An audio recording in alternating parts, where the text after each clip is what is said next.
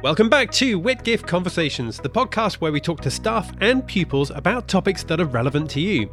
Now, today I'm talking to Clemens Krammer, head of basketball at Whitgift, because this is one of the fastest growing sports at school.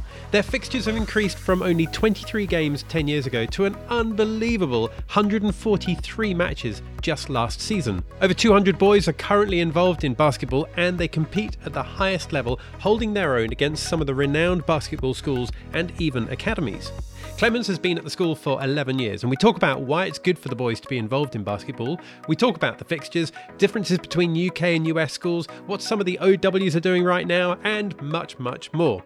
So let's not waste any more time, but instead come with me and join in this conversation with head of basketball at Whitgift. It's Clemens Krammer. Clemens Krammer, thank you for joining us on this episode of the podcast. How are you doing today? I'm doing very well. Thank you very much. How are you today? Yeah, very good indeed, thanks. Very good. And I appreciate you being here. We're recording this on a Friday morning. And uh, in fact, just before we hit the recording button, you mentioned that you'd been playing basketball this morning, which sounds very suitable for this podcast recording. What time were you playing then? So we have morning sessions for all different age groups from Monday to Friday, 7 a.m., which means obviously I have to wake up a little bit early just to make sure we get the sports hall access uh, when it's available, and that usually is at seven o'clock. And yeah, a lot of kids are there, so it was always a it's always an intense start into the morning, but always very rewarding and uh, a nice way to start the day properly. That's impressive then to know that, that some of the boys are there at seven o'clock in the morning playing basketball. Adults tend to have this impression that teenage children in particular tend to lounge in bed all day, but that's not what you're seeing then, I guess. Not in this case. And I would also say when I was a teenager, I would be very, very happy to sleep in, but at the same time, it's just now seeing it in retrospective, it's kind of like a nice way to know you know you've done something you've you've been productive already in the morning and uh, actually that's a perfect time to thank all the parents out there because this morning for example it was an under 14 group which means they usually don't make their own way to school at this time so it takes a lot of effort to wake them up early, drive them to school, etc. So that's uh, really well done to everyone, including the parents, to make that happen. And we got really, really great numbers. We had about 25 this morning just for one age group. So yeah, it works, and um, somehow they managed to to be productive and actually play well at this time of the day. Love that. Good shout out to the parents. Always good to do that. Clemens, uh, you mentioned about when you were a teenager. Tell me where you grew up. So I'm Austrian, which means I speak German. So obviously, some of the listeners have definitely detected a bit of an accent there, and um, there might also be some confusion because I'm sure some words I pronounce them in an American way because that's how I grew up learning the language. And then obviously, since I've been here for 10, 11 years now, the, the British comes in. I still struggle daily with the question of do I say see you later or see you later?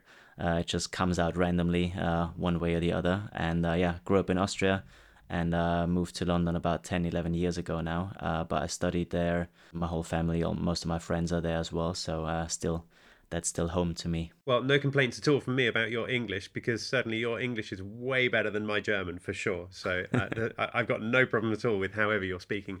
Clemens, tell me a bit about how you got into basketball in the first place. Then it's a bit of a funny one because I used to play football in Austria. It's just a small town. Well, maybe not even a town, 7,000 people. So if you wanted to see your friends, you had to play football, really. That's just the way it, it went. And my mom at some point kind of forced me into basketball, uh, as, as silly as it sounds, because my dad and my granddad were both really good footballers. And I loved it when I was young, but I realized I wasn't very good at it at all. I think I scored one goal in about five years. Oh, okay. And then my mom at some point said, why don't you try basketball? Because football is so heavy on your legs, you know, injuries and the knee issues, etc. So she kind of, uh, it made sense when I was young to kind of do something with my hands to kind of balance it out. Thinking about the knee injuries she wanted me to avoid, it's actually the opposite, and it makes no sense anymore to switch from um, an outdoor sport to an indoor sport because it's uh, even more pressure on your on your ligaments. But at mm. the same time, it worked out perfectly because I realized actually I'm quite good at it and I enjoyed it and just developed a passion for it. Okay, so what brought you to Whitgift in the first place then? I mean, was it coming across to the UK and then discovering Whitgift, or did you come across to the UK because of Whitgift? In my case, specifically because of Whitgift, uh, also kind of funny coincidence because my dad, when he played football in Austria, he got to know this person who's teaching in England. Uh, his name is Karl Gross, and he used to be the head of German here at the school. He's left school now he kind of just asked around and wanted to know if anyone knows someone uh, suitable for a German language assistant. And uh, I randomly uh, found out about it, always wanted to study abroad with university, never happened because I played basketball in Austria semi professionally, so that kind of held me back. And then I thought, perfect, I'll do one year abroad, just have a look at Whitgift, and uh, came here actually as a language assistant. I had nothing to do with basketball to begin with, and fell in love with the place really and the whole program, and then slowly got more and more involved in basketball. Took over from the previous head of basketball, which was actually also the head of science, Paul Elliott.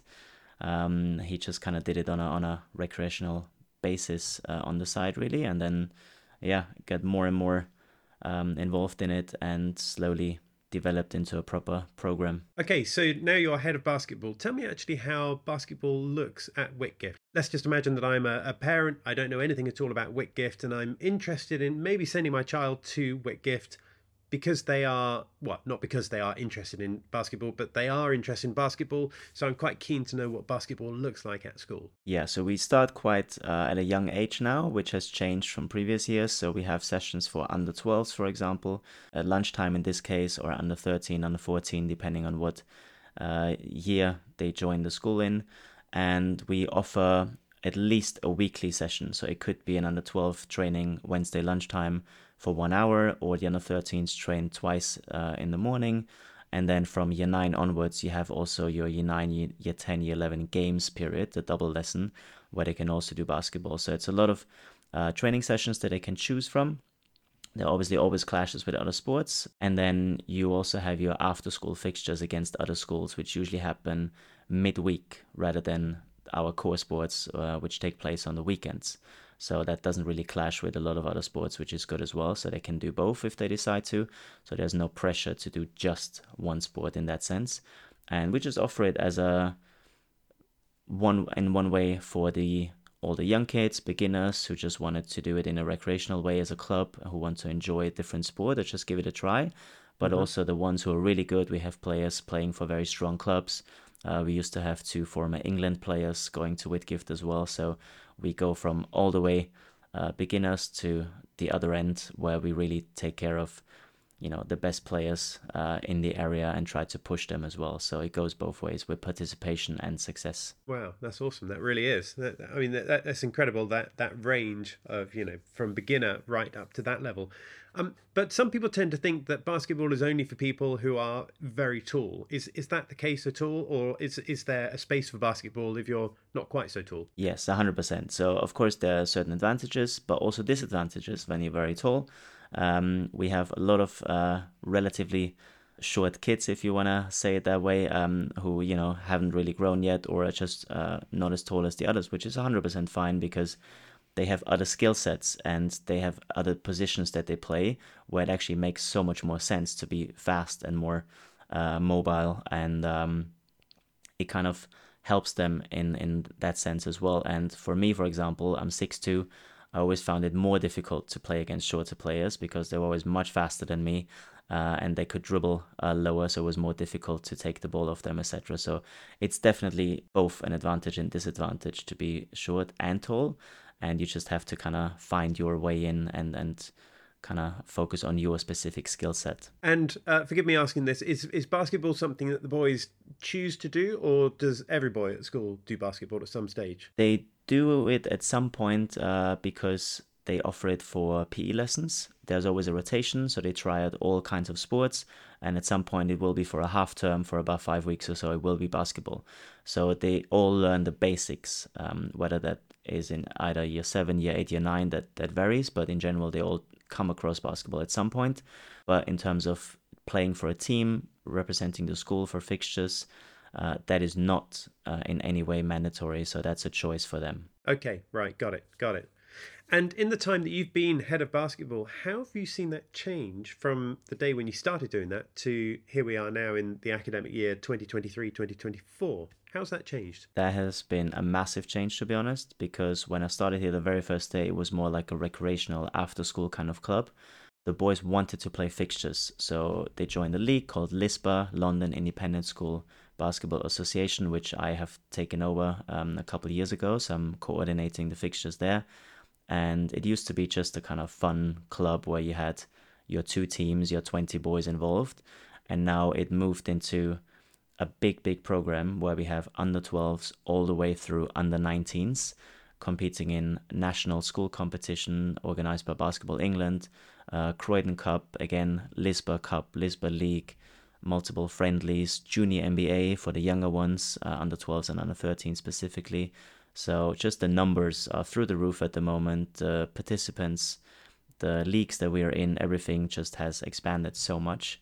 And also the success obviously has has come along with that simply because you put in the work, you have all these players, get them interested, and at some point it will pay off and it did for us. Well it's great to see that change that's happened all the way through there. Um, tell me why fixtures are so important for the boys then. It's just something to look forward to. It's the competitive side of it. I think there are some boys who just want to train. They come to a session for fun. They are like you know i just want to give it a try. I want to be do something physical and i want to be sporty. That's fair enough.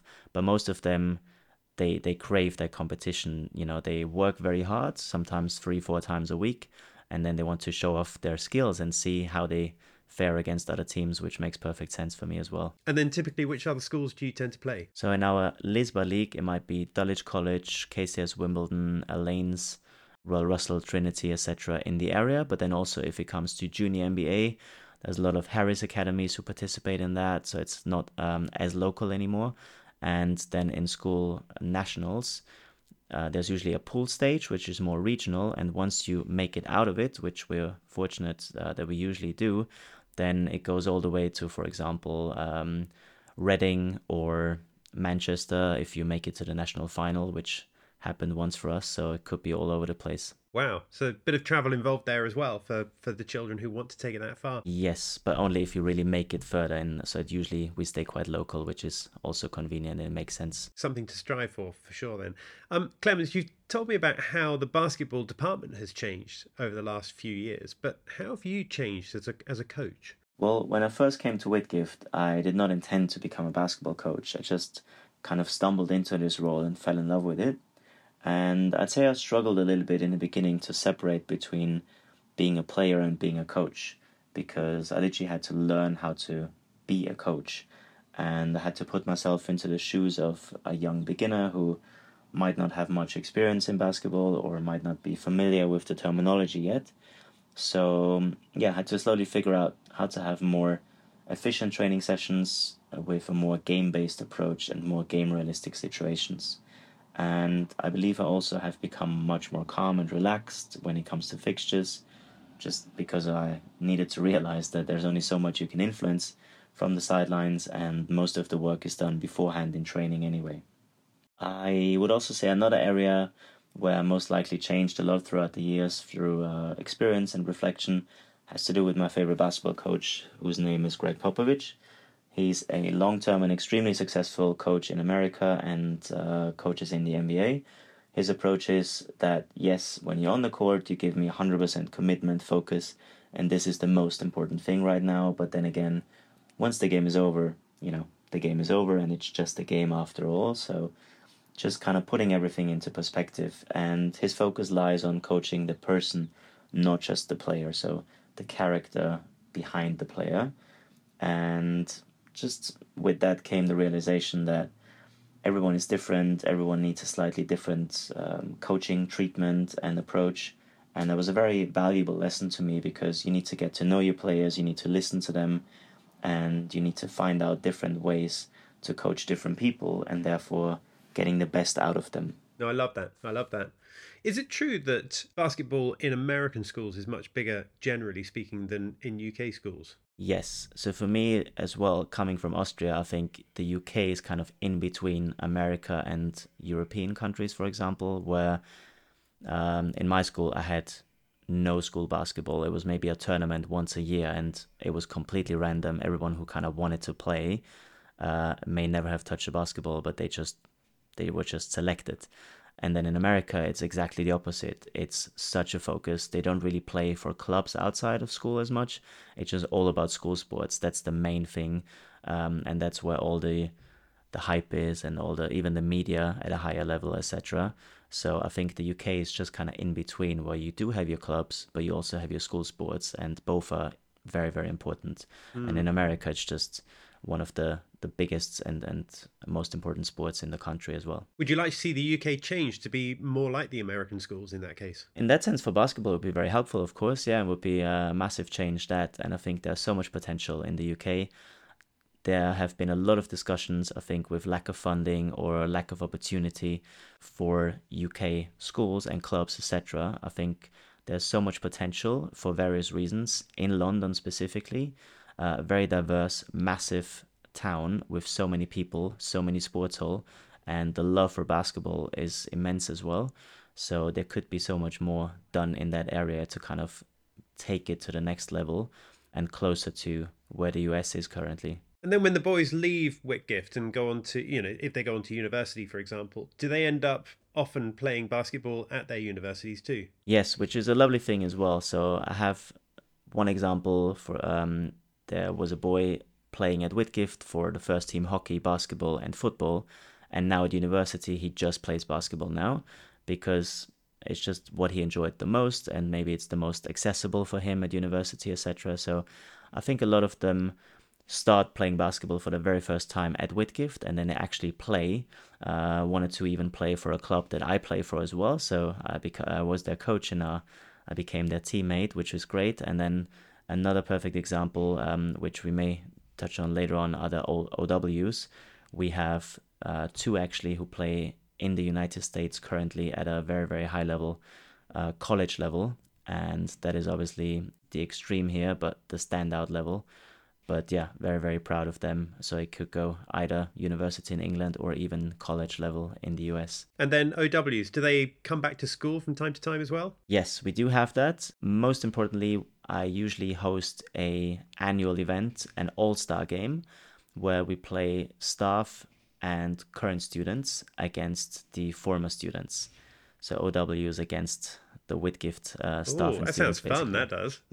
yeah and it's been amazing. I have to say, we just did it once uh, for fun because there were some students that left and they wanted to come back, they wanted to play or join in some um, training sessions. And I just figured we have enough OWs at this point after being here for about three years or so back then to invite them to play against our current students. And then we realized there are also some staff members that I've never even spoken to who suddenly reached out and said, Actually, I used to play, I want to get involved and it became such a fun game. I think the students actually won in overtime, and it was such a fantastic experience. So we keep inviting them back, and essentially we made it an annual event. Last season we actually had to make two of them because we now have so many OWs and so many current students. wow! And clashes with um, with exams, etc. So we just decided to split it into two, and we had about 25 people for each game turn up, and it's just really, really uh, beautiful moment. And I was quite uh, taken back when I saw the team photo in the end, and all these people from different background, different nationalities, different age groups, and everyone just coming back in to play basketball. It was really, really lovely moment. Tell me more about some of those beautiful moments. I mean, if you look back on your time as head of basketball, what would you say some of your proud, beautiful moments have been? Yes, so obviously apart from the All Star game and the connection that we still have with the OWs, we currently have the two mentioned OWs in America. Uh, that's Joshua Uduje. He used to play for the GB youth team's national team as well. And he just started his first year, or his third year at college, but his first year at Utah State uh, University. So it's a Division One, highest level uh, basketball team, and he's doing tremendously well there. And then the other one is Miles Alcindor, who was here all the way through his Whitgift time and was a role model, both of them brilliant personality and just the way they were helping out, giving back, and then also excelling on a sports level. And now to see him at a current Division One program near Boston, and also uh, trying to get to that Division One level, it's just incredible to see that talent to make it to the next level. And specifically with those two boys and others as well who have left the school, I'm not just proud of their sports development, but also their personal development, like their characters. Joshua just came back this year, had his first camp in the summer to uh, invite also some Whitgift students, but also external, and that was just again amazing to see how he did that. And on the other hand, it's just simply the number of people involved now, and also parents for open morning asking about basketball, coming to Whitgift for open morning to say, I've done my research. I realized that you have a great program and my boy wants to play basketball. Just the fact that we have put Whitgift basketball on the map. We have made it to a national final a few years back with the under 19s, something that was not imaginable a few years back. So that was just incredible the whole growth of the program and the reputation that we have built up. Awesome. That sounds amazing. It really does. And then tell me a little bit about the future of basketball at Whitgift. How does that look? Yeah, that's definitely an interesting one because we have grown this program so enormously with around 250 boys playing currently. Uh, we had 143 fixtures just last season alone. I might even push for a new record and play 150 this season, which would be a bit mad. And yeah, therefore, obviously, a lot of teams in different competitions and, you know, sports all access, staffing, very busy school calendars, and the boys' busy schedules with, you know, some of them playing multiple sports. Uh, it's becoming very challenging.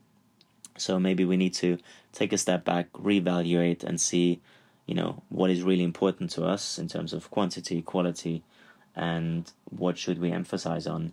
So, for example, I think we need to shift our focus a bit more towards the younger age groups, uh, specifically under 11 friendlies to start with, under 12, under 13, who are now, after a few years, competing in official junior NBA and cup competitions.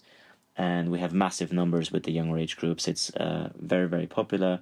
Sometimes through word of mouth, we just have 30, 40 kids turning up to a training session and it's incredible. But we just need to see where does it all fit in, and obviously, we need uh, academic staff to help out, which they do, and I'm extremely grateful for it.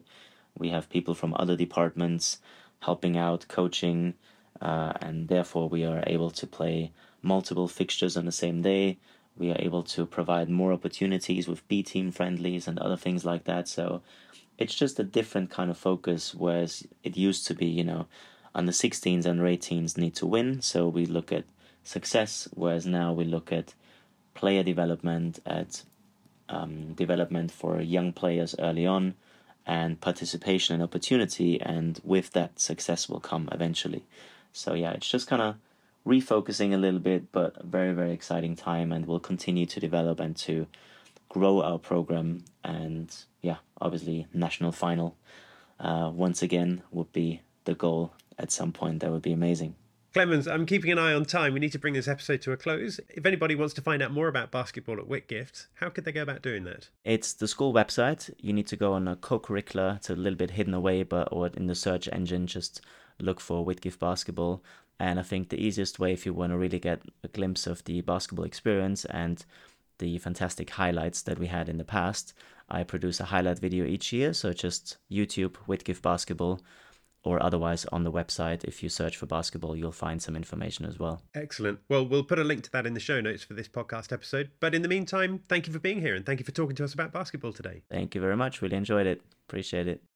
So that was Clemens Krammer talking to us all about basketball at Whitgift. A big thank you to him for giving up the time to be with us today. Amazing to see how the sport has changed so much in the school in recent times.